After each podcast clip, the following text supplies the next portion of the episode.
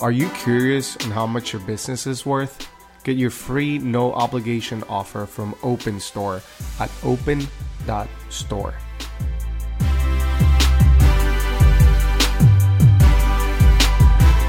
The subscription market is predicted to grow to nearly $500 billion by 2025. Recharge is a leading subscription management solution helping e commerce merchants of all sizes launch and scale their subscription offerings.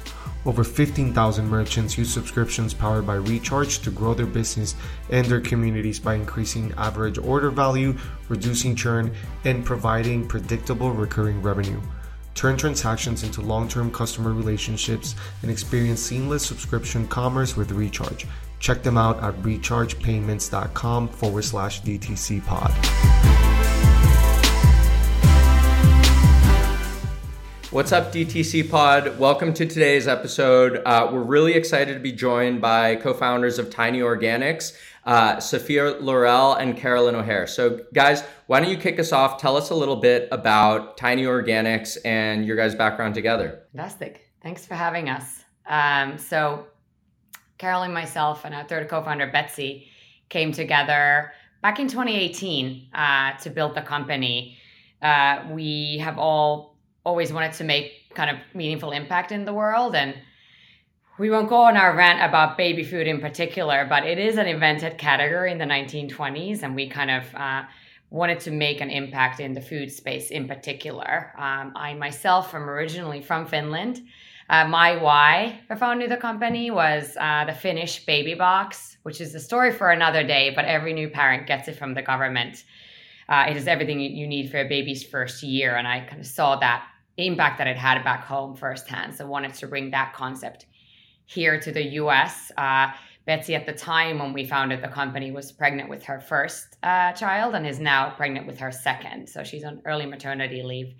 Uh, and then Carolyn is our, you know, I have a, a CPG food background, worked at Fiji Water, Beyond Meat before this. So in the startup space and uh, in the kind of natural channel as well. So we had all really complementary skill sets and came together to build Tiny Organics.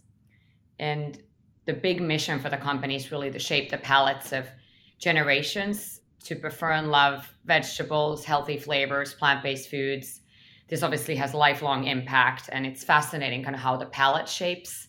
There's something called the flavor window between four and seven months in a human being's life. Uh, and that's a very important period for how we eat for, for the rest of our lives. Uh, and we're really wanting to be there for our parents, uh, wanting to be that kind of help friendly resource and, and, and helpful resource, and then ultimately make children's and human beings' lives healthier. So I think that's what uh, we all share is that um, you know desire to create to create meaningful impact in the world. And and I want to dive a little bit deeper into one of you know your guys' background, but it's it's interesting how you mentioned, you know, shifting the palettes because this is something you likely have to catch the kid while, you know, super early in their life because this isn't like, you know, do this for a bit, then eat sugar, then come back to this, right? Um, it's like a generational um, shift where this just wasn't an option back in the day. Is that the case?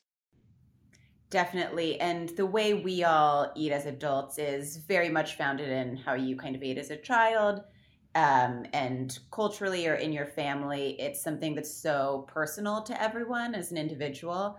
And it's also something that really is universal and ties us all together. Um, that we have that really personal relationship with food and with our bodies and how we consume. So we are trying to set um, people up from the earliest days to have that really positive relationship with food, specifically healthy foods, really veggie forward, um, but also tasty. We got to send you guys some samples because the food actually tastes really good.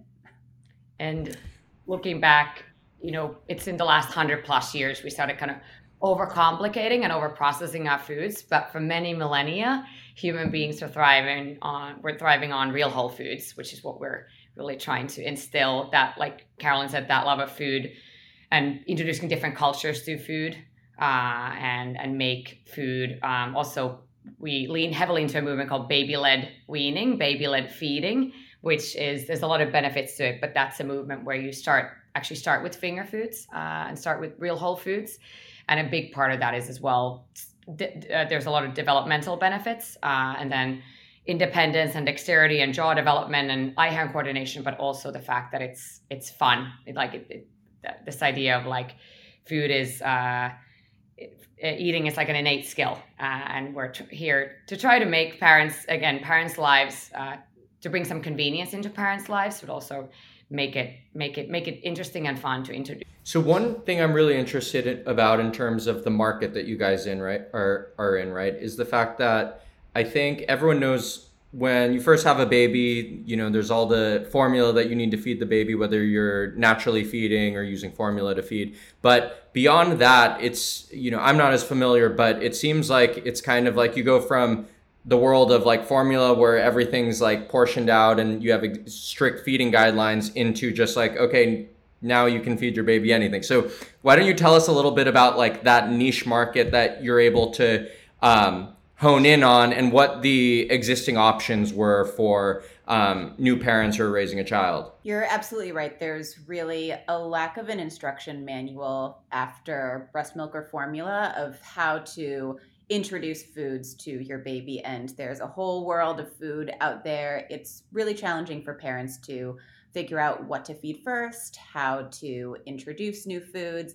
And we want to make that experience, you know, easier and more fun historically the kind of incumbent baby food offerings are what you think of when you see baby food. It's a single ingredient, pureed, highly processed, uh, sitting on a grocery store shelf that might be older than your baby in a in a glass jar. Um, and that is not the way that you know. There's a new way for, that modern parents would like to introduce foods to their children. How are how are the how is the the aspect of the portions established? I mean, is is it a snack? Is it supposed to be a meal? Um, you know, the kids um, grow so fast during that period of time. Like, does that change? Yes, yeah, so the tiny cup is a four ounce cup, and it's actually a full meal for for a younger baby. Uh, and two tinies or like a toddler portions uh, are a meal for older baby or younger toddler.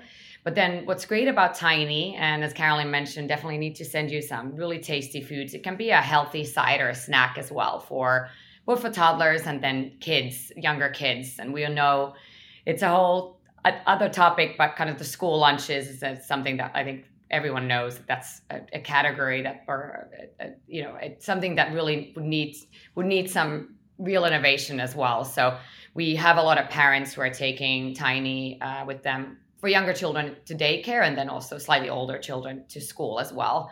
And we have parents coming back with their second child because we launched we launched the company or we started working on the company in 2018 actually at a early stage seed fund called Human Ventures. You see the logo behind us, uh, and uh, they're just a great a great uh, venture fund, but also startup studio. Uh, there were other startups here, and we always say it was very much an all ships rise mentality, where none of the uh, companies were directly competitive, but that allowed us really to give us time. Uh, they pre-seed funded us as well, but they, that allowed us to really build product market love before we launched. We have a great story for that as well. But we launched in January of 2020, kind of right into the pandemic. So we often always say also that we were we feel very fortunate that we were able to meet a real need during those times. So given the food is made fresh, shipped frozen, uh, direct to your door. Um, uh, we were kind of and we partnered with Food Bank of New York City as well, which was a kind of founding city. So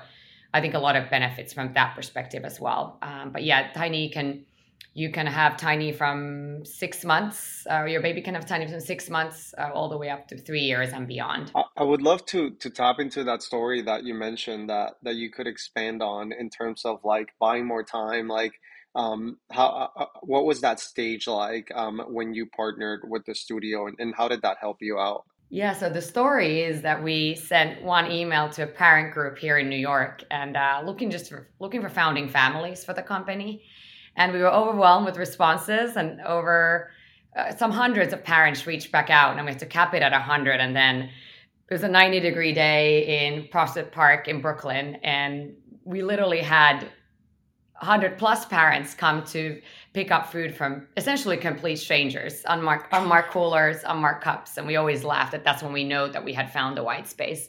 But the white space at the time, to Carolyn's point, was really the products out there had not been innovated on and weren't what the modern parent really wants and and, and needs. So um, that was an incredible story for us, and we we will remember it forever. Uh, and what ended up happening is we chose from that group a smaller group of like a power tester families. Uh, and then Carolyn was driving the car, and I was running up to these families' homes to really uh, uh kind of give them the samples, and we but that pre-seed funding and that time together early days allowed us to really perfect the, the product before we ever launched we did really extensive consumer testing um, which is a little different when your consumer is a baby but we had parents giving their babies all different versions of each of our recipes trying them giving us feedback taking pictures or sending videos so that we could really hone in on exactly what would really resonate most with both parent and baby when you guys were at that stage, I'm really curious about what it was like raising funding for a company like this, right? I'm sure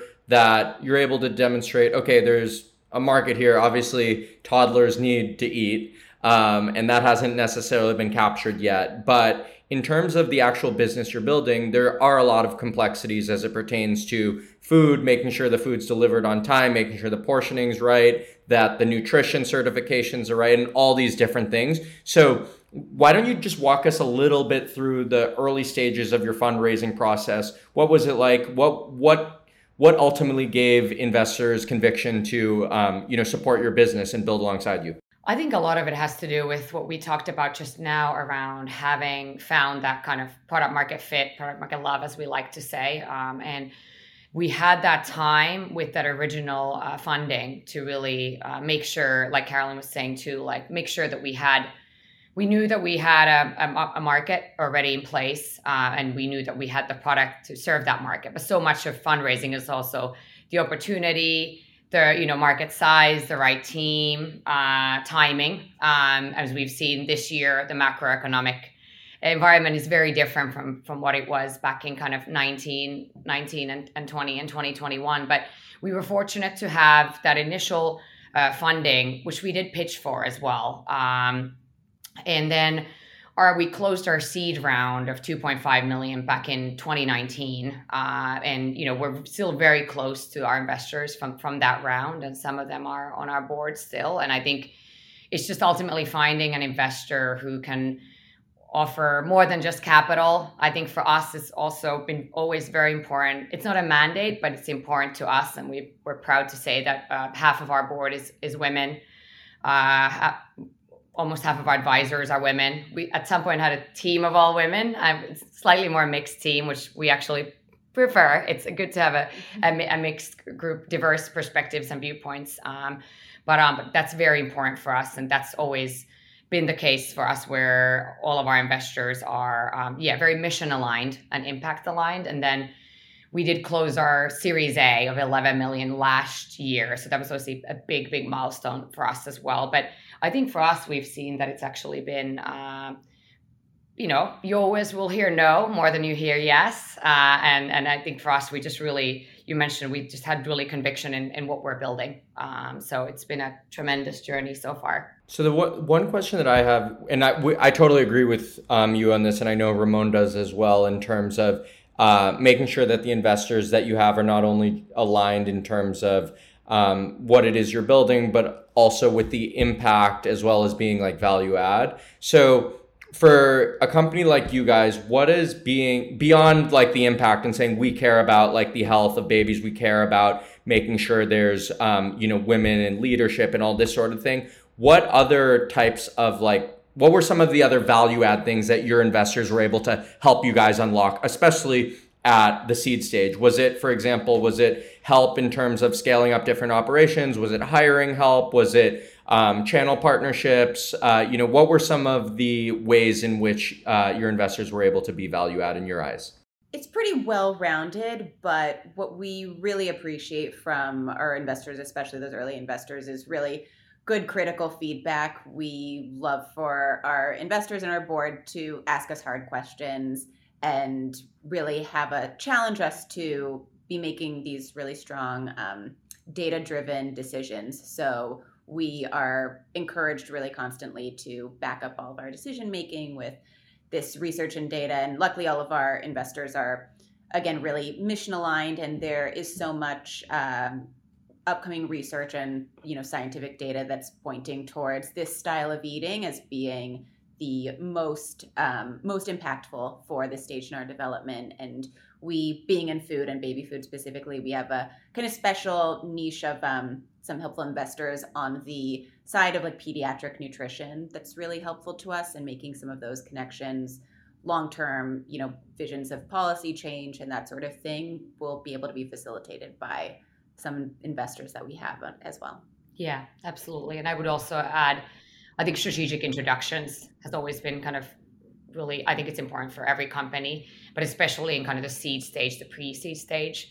Uh, and then also in the very beginning i think just the support that you know it was an office space and it was kind of the back end support uh, all those things are really important as you're first starting out um, whether it's definitely i think hiring help as well uh, especially in the early days but also you know that legal the legal support and and and all those pieces that come from I think I mentioned this already, but like the other companies that were in the startup studio along with us, it was also really helpful to kind of, you know, share the share the insights and share the learnings. And that's how we've always felt with with our investors as well, like Carolyn said, uh, very much on this journey with us. And I would say our investor base is consumer funds and then food and beverage focused funds and, and impact funds as well now uh, increasingly.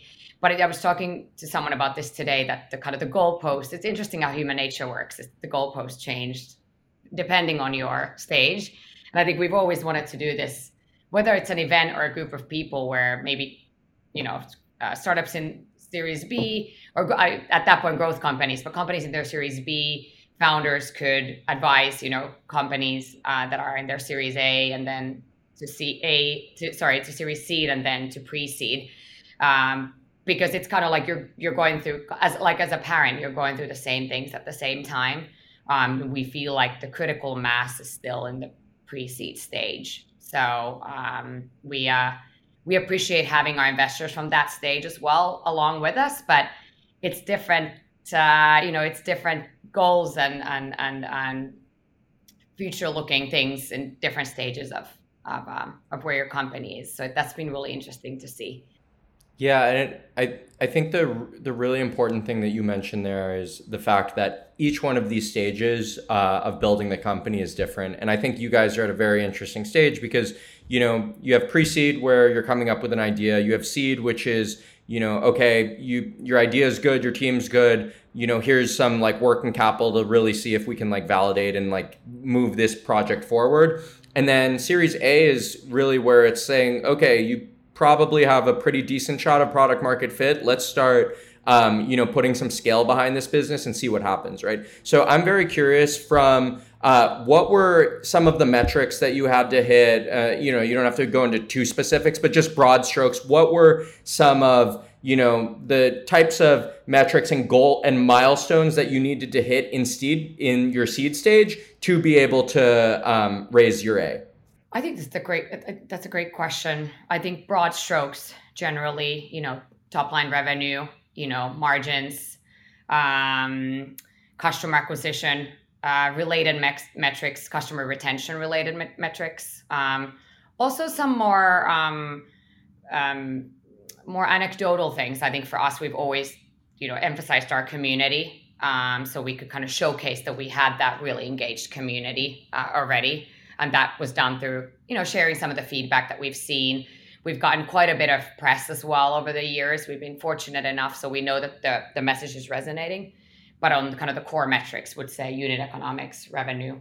Um, and it's been interesting between then and now, a year plus later, that we are again looking at those same metrics, um, but weighing them a little bit differently. So we've been talking a lot recently about the quality of revenue versus the quantity and you know not sacrificing any one for the other but trying to really keep those core metrics of the business in line um, and whereas before we just needed to see a path to margin now we really need to be hitting those metrics. So it's it's again, yeah, shifted the goalpost since then. Yeah, and what's the saying that on, in, in, the Series C, do you raise kind of the dream of the team, and then uh, you, you raise your Series A on on on that plus plus the metrics as well. So. But yeah. So for the people that are listening that you know might be just getting started on on their brand, um, you know, you mentioned unit economics and you mentioned revenue. Um, I'm sure a lot of people that might be getting started are like, all right, unit economics, great, I get it. Like, I have to have revenue. But, you know, with unit economics, can you dive deeper into any advice for people that are starting out? Like, you know, what are the, the main things you want to look for to make sure that, you know, A, you have secured like strong unit economics, and B, are there any, you know, sort of rule of thumb across, you know, logistics, supply chain, shipping, um, manufacturing, marketing costs. Like how how does a new founder sort of take unit economics into account in the beginning in the early stages? I will say a lot of that mentality has probably shifted for us since the pandemic. We are a lot more focused on really like supply chain security now than we were prior. I think something really significant happened to the whole world two years ago that we weren't planning on um, and we there was no way we could be prepared but we are trying our best to be really prepared now in the event that that were something like that catastrophic were ever to happen again. So we really shifted our strategy. We manufacture in house so that we have uh, flexibility. It's it's yes there's capital intensive involved but we can move really quickly. Um, we're able to manage how much we want to invest in that based on the scale that we're growing at. So we can have kind of everything lifting up at the same time. Um, but we are, yes, planning our unit economics for for scalability. Um, so if something doesn't have a good outlook, we are pretty quick to nip it in the bud. We will definitely do tests, but if the tests aren't adding up and the numbers aren't working, it's we try to let it go as quickly as possible. And I would say on the marketing side, mentioned this earlier, we always say that there's no stronger word of mouth than that of a mom who's convinced. So that's you know something that we've already seen. So very much the organic uh, acquisition is in our DNA, um, and that's been a, a, great thing because as you both know post kind of ios updates the d2c um, acquisition world has changed quite drastically um, you know of course we've like every d2c company has been impacted but i think for us having that organically grown community so i would say for a new founder make sure you have that and you know that's easier that's not a that's not a quick thing to achieve but i think you know, for us, that's really been um, a, a, great, great, great thing for us to have since the very beginning. I'll, I'll, give you an anecdote. We still are doing, but we, we started doing these um, tiny supper clubs, we call them, these community events with 15 to 25 moms. And they started out um, in person, and it was meant to be like a regional event. Um, and then we're still seeing that those zip codes perform better than some other zip codes. Uh, they they became virtual and now we're kind of rethinking that model but i think this idea of um, how do you do community or organic acquisition at scale uh, is, is really intriguing and i would encourage any any new founder to think about that because that's ultimately what will take your business where it needs to go. So how do you so i guess like yeah to to expand on that how do you measure organic word of mouth and like especially like not just measure it but then say all right how do we scale this? Yeah absolutely so it's a few obviously the organic acquisition mix includes a few different things. So of course email sms i would say for us email sms um, influencer affiliate um, seo um, referral um, and then of course some of the other uh, channels that are untest more untested. But the irony, right, in marketing is that every channel will you'll try a channel for a year and then it will be less effective because everyone else will kind of join that channel, if you will. So I think for us, um, I think what's really has been working really well is that affiliate piece um, as well as uh, referrals. And that's ultimately how do you make your customers kind of your sales force, as, as a, a founder friend recently said. And I thought that was really a brilliant um, way of saying it. I think for us, how that manifests itself is really thinking about kind of meeting up parent where they are. Um, and of course, we're testing the new channels, so newer channels. I always have that like grandma emoji because I am in my mid 30s, but I am on TikTok as well. So we do see a big opportunity there. Um, but uh, ultimately, you know, you just relying on the paid channels, uh, it's going to be really hard to build a profitable business. Um, so for us, we've always had um, the team very focused on these um, organic channels. And as mentioned, something like email and SMS is easier to track. To your point, Ramon.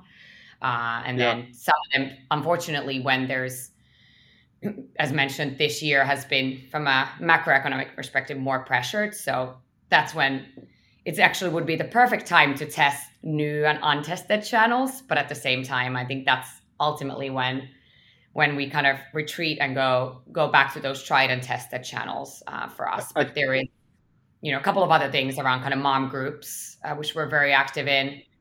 Different type of lead gen deals um, and and again just thinking about where does the conversation about food happen and also what are those trust based channels um, more than paid, you know, they would be, as mentioned, affiliate, you know, influencer, SEO, uh, channels like that. I love the angle that you spoke about in terms of, you know, trying different things within affiliate, and that might include in-person stuff, um, gatherings, uh, because when most people think affiliate, you know, they might think, oh, affiliate networks or, you know, influencer but affiliate is just a revenue sharing program and who the affiliate is is up to you to define. So you know you know in the beginning of the podcast when you were talking about the kids going to school and taking this to school i mean that is a affiliate channel. Like you can partner with the schools um, say hey this is you know recommended for your students. Um, here is a revenue share model and that is taking sort of an offline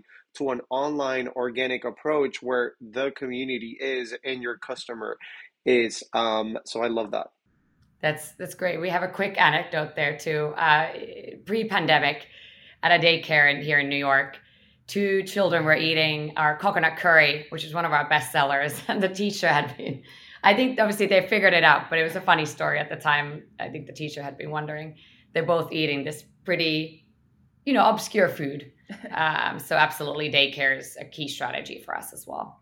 Yeah, and I think what you guys mentioned about the fact that you have this product that you have the that's very physical and you have the daycares or the schools or the parents getting together and it's like a very physical product where it's like, oh, wait, what's your kid eating that my kid isn't eating? So you ha- you have that opportunity amongst all your customers, as well as what you mentioned, the fact that moms are going to be some of the most vocal, uh, you know, brand evangelists because they care more about their child than anything else and they naturally gravitate towards communities and learning tips and doing all this from each other. So i think in terms of positioning um, you guys are kind of have the perfect storm of that combination of like you know the the perfect like ideal customer profile who's going to be interested in not only sharing what your product is all about but also continuing to learn educate and um, you know go down the rabbit hole and go on that journey with with your brand if you will so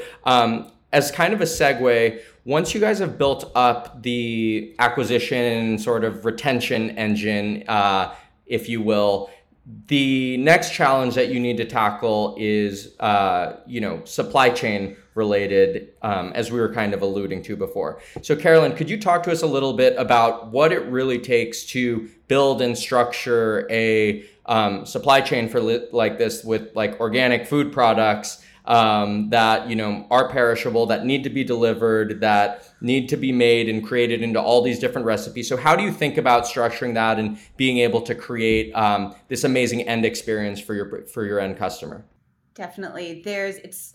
Uh, a long and ongoing journey that requires you to relook at it over and over again based on changes in the market or environment or, or in your business. But we um, a couple really key decisions along the way. So first, manufacturing. You can um, choose to work with a contract manufacturer or manufacturer in house. And as I was alluding to, there's every business will have a different answer to that. But for us, it turned out that in house manufacturing was going to be the most uh, most efficient. Um, we've really found a lot of efficiencies over uh, the last year, especially post pandemic, um, and it's enabled us to move quickly and you know add recipes or move them make really quick changes especially based on customer feedback really directly uh, but that said it comes with a lot of responsibility and requires capital as well so there's, there's a balance in that choice um, another key decision kind of driving all of the supply chain choices is the product mix so we have a lot of skus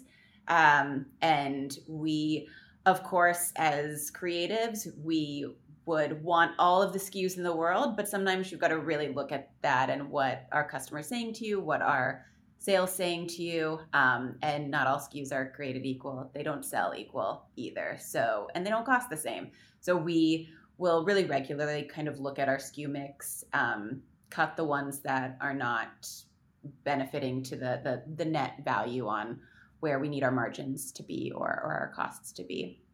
Um, and then on the back end to fulfill to customers, we, you know, really first priority is for customers to have a good experience. Um, and there are many challenges doing that when you're shipping something to someone a box with dry ice and using a third party provider. There's so many things that can go wrong along the way. Um, so what we really try to and, and, a lot of things that are also out of our control we aren't fedex or anything like that so what we you know to mitigate that we really invest a lot in um, customer experience our customer experience team is so strong and we've got a, a rock star you know director of customer experience we're as transparent as we possibly can be with customers um, and try to really open lines of communication and like you mentioned, Blaine, we have a really engaged customer base just based on being parents and they're they're buying food for their kids. So uh, fortunately for us, that means that customers will communicate to us really immediately if there's a problem, and we appreciate that because then we have the opportunity to fix it. Um, so we, you know, all of those decisions around what kind of packaging we use, what kind of where we're shipping from, these are really customer led decisions. And just to kind of piggyback off that, um, you know, one thing that is really interesting about supply chains and all the difficulties about them are the fact that sometimes it's not just the person you're depending on, but it's the person that they depend on as well, right? Um, so in a product like yours, you have several different inputs, right? So you've, like you're saying, you've got the packaging component, you've got the shipping component, you've got the um, the dry ice component, and the actual uh, vegetables and the recipes and all these different product SKUs. So um, you know how do you is that something you think about? Are you thinking about like the supplier of your supplier as, as it pertains to supply chain? Or or, or um, you know what are some of the other corner cases that you're like thinking about to get ahead of the curve if you will? Definitely. And we think about it constantly. Um, it requires a lot of uh, extensive planning. I might be something of an excel wizard so i've got a lot of really fancy fancy spreadsheets um, to to balance all of these things, and we really look at the you know analyze the risk area of each of our items. So um, you know if we're buying something from the state next door, it's it's pretty easy for it to get here. If we're buying something um, from Canada, okay, it's a little bit further. So we try to manage our you know keeping cash in mind, but really manage our inventory um, uh, to mitigate the risk that we have. So, anticipating that if there's a delay or the person having a delay is having their own delay from their own supplier, like you said, we try to keep a healthy healthy amount of cover for ourselves just in case something were to go wrong, which kind of brings us back to building for security um, because it's not a matter of if but when something will go wrong because it will um, and to have as many kind of backup solutions in our back pocket that we can, whether it's a quick ingredient switch or supplier switch. We've got a like emergency uh, solution just in case anything goes wrong. And and people might be, th- I mean, like you know, you you mentioned earlier you've taken it in house production, etc. But there's still right like raw um what's it called raw materials suppliers so um, you always have to be on the lookout for this but the reason you take it in house is just mitigate more risk. There's still risk involved, obviously, but you know now you know what what are some of those risks that are mitigated? Is it less supplier, less probability of things breaking, and yeah, just less suppliers that you have to deal with?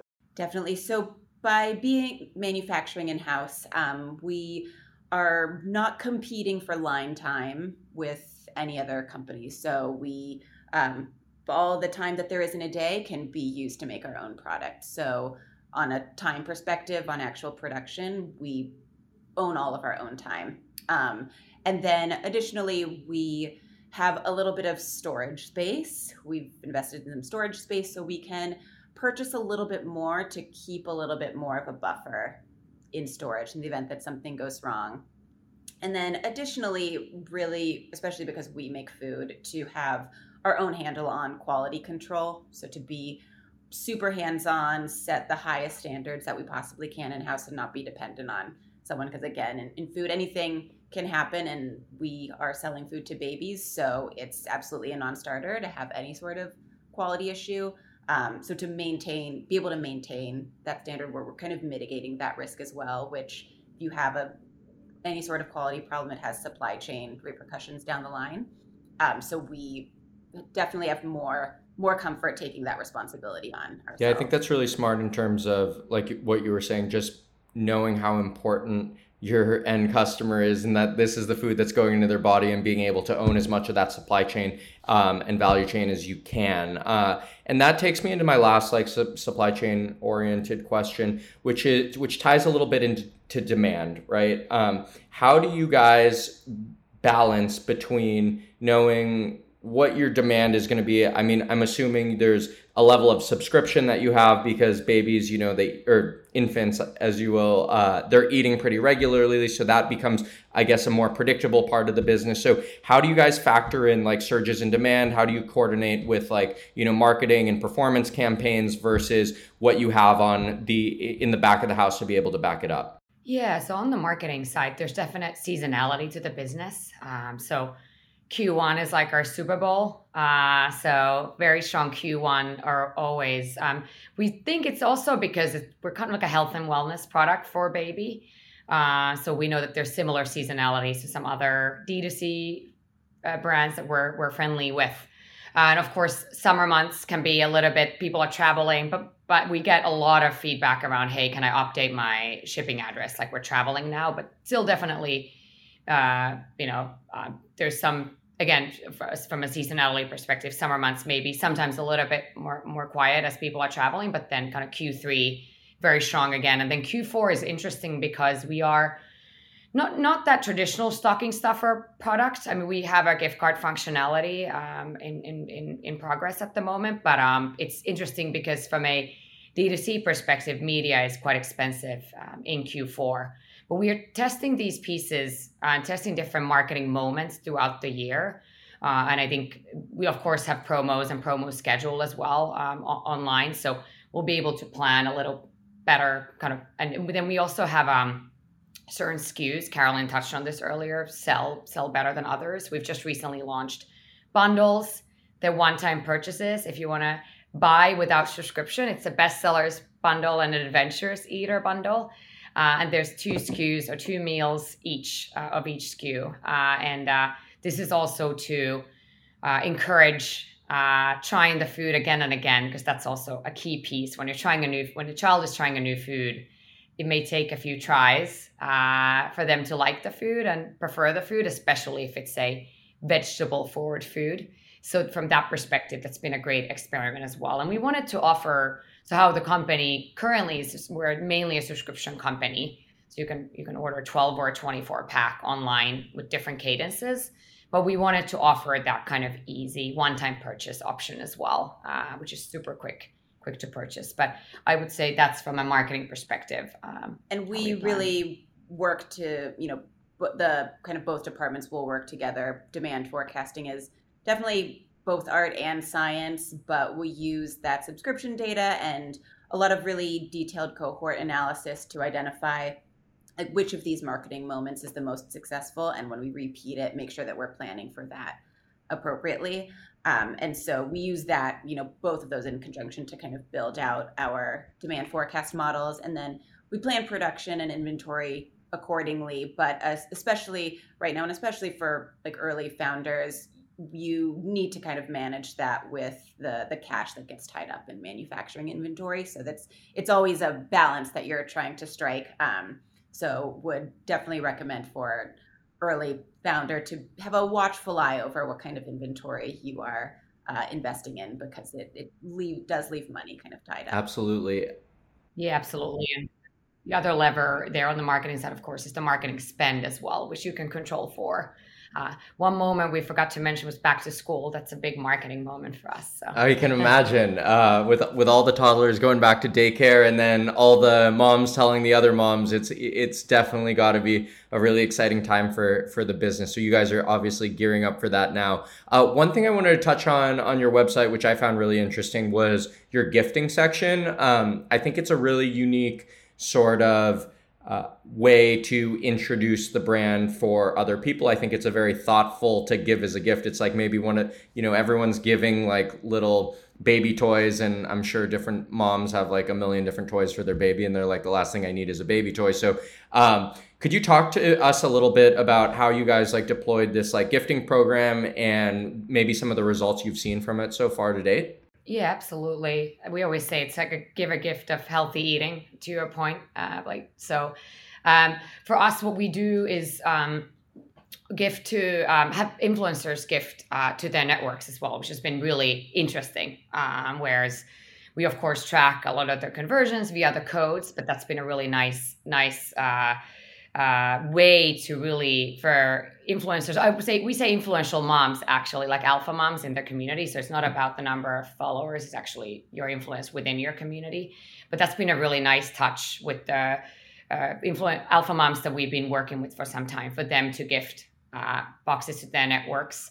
Um, and also, it's as mentioned we see in Q4, we see definitely a spike in gifting, but that's the nice thing I think with Tiny is that it's actually giftable throughout the year. Uh, and to your point, there's you can leave a note, you can add some kind of swag swag items. We have a really cute bib, um, as, as, well as some other some other items you can kind of um, add to make it even more giftable. One thing also to mention is that Babylist, uh, they're the largest baby registry uh, in the US after Amazon. Uh, so they did invest in our Series A and they're a great partner of ours as well. So we're in the process of uh, becoming giftable on their site as well as part of our registry, uh, which will be really great, uh, you know, kind of lead gen for us as well. Um, and so. for our product, yeah. we, you know, baby showers and first birthdays is such a cultural moment for Americans. And we were getting a lot of grandparents that wanted to buy gifts for their grandchildren. So the gifting opens up a whole other set of it's not just parents buying direct, but it's the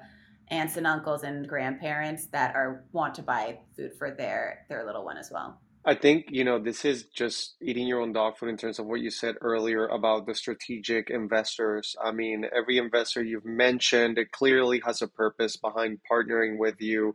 Um, and I think, you know, short capital is scarce right now, but just the marginal benefit of these strategics is enormous. And with the gifting component, I mean, that's not only a leverage a lever for growth but it's also a lever for community building. Like i'm sure you then build these relationships with these parents these grandparents over time. And one thing i'm curious about and i'm sure it's probably the most you know satisfying rewarding part of the business is what happens with these babies over a period of time? Like talking about not saying like you were saying experimental i'm like well this is not an experiment this company but i'm just you know um i mean it like I wonder, you know, second time parents that are now using this are like, wow, like, you know, it's clearly very different. I mean, I have five nieces and nephews.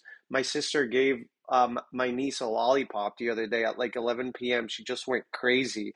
Um, and I'm sure, you know, if you put babies side by side and, you know, you feed one, you know, all this organic stuff and, and another one has sugar, I mean, I wonder, like, you know, how, what are some of the success stories? Like have you guys gotten there yet? And even you know it's early but even all the way throughout their adult life are they going to continue these patterns of healthy eating? Like it's it's embedded um you know there there's no better way to have a life full of energy than just eating healthy.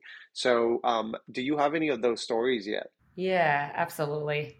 I would say building a startup is very much a grind but the feedback that we get from our parents makes it all worth it. We carolyn mentioned uh, the grandparents earlier. So we did receive a gift during covid which was a granddad and a grandchild eating tiny together. And you know it's just like melted our hearts. But i think we hear this from our parents to your point uh, ramon around second time uh, parents in particular. We hear both the feedback of like i wish i would have had this for my first child. Uh, someone called their like someone mentioned that the first child was like a typical beige food eater. I think she was you know alluding to you know uh, pasta and the kind of the white foods. And uh, and you know we we we say all this to say we, we never want to mom shame or guilt or parent shame or guilt. We all we all do our best. But i think for tiny being being that helpful resource for parents. But we get feedback daily. Um, and you know we get pictures daily. We get that's why i think on the marketing side the user generated content is definitely something again going back to that social proof piece but we definitely hear that feedback that it's just helped make parents lives easier. I think a lot of our our parents um, feel obviously uh, vast majority of our parents work full time so there's just isn't enough time. Making your own food is time consuming so i think this idea of like feeling that you're offering something healthy uh, to your child on a daily basis really i think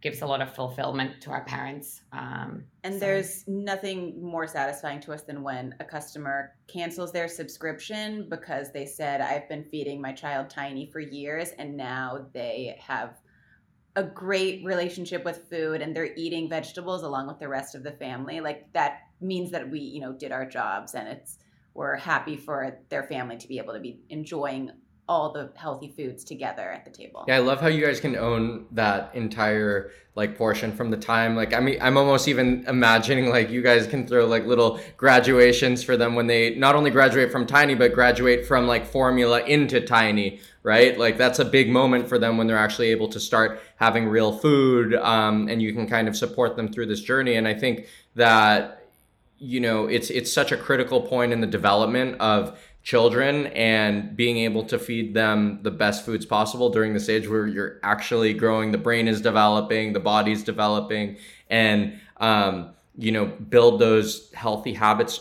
You're speaking like a parent. Yeah i mean i, I feel like my i feel like yeah, I, I was like i'm not i feel like my parent my yeah. parents did it to me. They had me eating uh, like actually i remember my dad would always say that like as a baby they wanted to exp- expose me to like all the not as a baby but like when i was little they wanted to expose me to all the different foods and cuisines and palates. So like when i grew up i wasn't like a picky eater. And now like i literally will eat you know anything because um, and you know maybe that has to do with with some of that diversity that palate diversity i had back in the day. But um, i just think that owning and being able to like really deliver and pick that niche and be able to own that is such a, a valuable um, way to to build a business. So as we kind of look forward um, to what you guys are continuing to build out and some initiatives um, you know what what's next on the roadmap for you guys? Are you guys looking to expand into retail at all um, or like last mile stuff? Or like where how do you i guess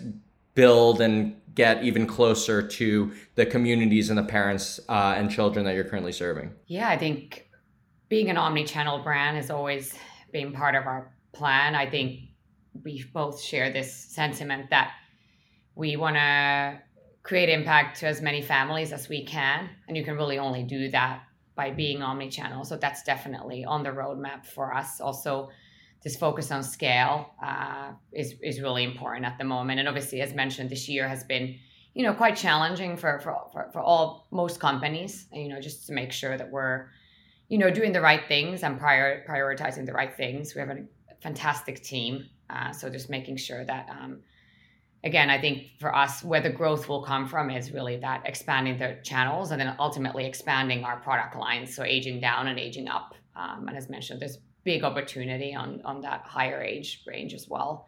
Um, so lots lots to do, lots of opportunity. Uh, what about the team? What does the team currently look like, and, and what are the next sort of additions or, or expansions where, where you're looking to to add new team members to? It's a, a lean team. There's about eight of us in the office. Um, we have a addition that doesn't count in our manufacturing facility, so another 15 or so that are manufacturing the food. But everyone has has really just worn many hats beyond their job description, um, and we plan to keep the team really tight. And we know that you know everybody is so capable. Um, yeah, a lot of rock stars on the team, so we're probably going to keep uh, just this team and, and rock out with this group for a while longer. Yeah, absolutely. And identifying those key needs that we have and then hiring based off of that, absolutely in the future. But yeah, we couldn't be happier with who we who we currently have. Um, they're all amazing. Well, that's super exciting. We're excited to hear about your roadmap, see how you guys continue to expand into omni-channel as well as like you were saying, age down and age up. I mean, I think if if a mom is busy and and parents, you know, have uh, have a lot on their plate and find a lot of value in feeding infants, I'm sure nothing changes when they get to kindergarten or first grade or second grade they're you know they they're still they still want to be nutritious they're still developing. So i think that whole concept of being able to be aware of like where your opportunities are to like grow as your business what to focus on now in the immediate term and then grow into those whether there's channels or product lines when you guys are ready i think that's a very thoughtful way to think about the growth and trajectory of the business. Um, so as we wrap up here uh, where can our listeners connect with you guys? Where can they find you guys individually? Are you on Twitter, LinkedIn, or um, and where can they connect with uh, the brand as well? Where can they find more about Tiny Organics and start feeding their their kids the right way? Amazing. Yeah, Tiny Organics is tinyorganics.com. Uh, and then we're um, on Instagram at Tiny Organics. We are on LinkedIn as well. And then our Instagrams are at Sofia Laurell and at Carolyn O'Hara. Did I miss anything? Yeah. I think that's mainly. And our emails are Sofia and, and Carolyn at Tiny, Tiny Organics. Organics. So please, honestly, we're always, we're like an open book and we always feel it's, I think it's very important that founders, all founders, uh, female founders, but all founders really kind of support each other. So if there are any questions, um, for us, we'd always love to be a helpful resource as well. Well, yeah, I wanted to thank you guys. This was a super helpful episode. Um, I think we we covered a lot. We learned a lot. I love how you guys are approaching everything and continuing to build the business. So, um, you know, wanted to thank you guys for joining us today on D2C Pod, and hope to keep up with you guys and see all the growth that you guys are enjoying soon. Fantastic. Thank you so much for thank having you. us.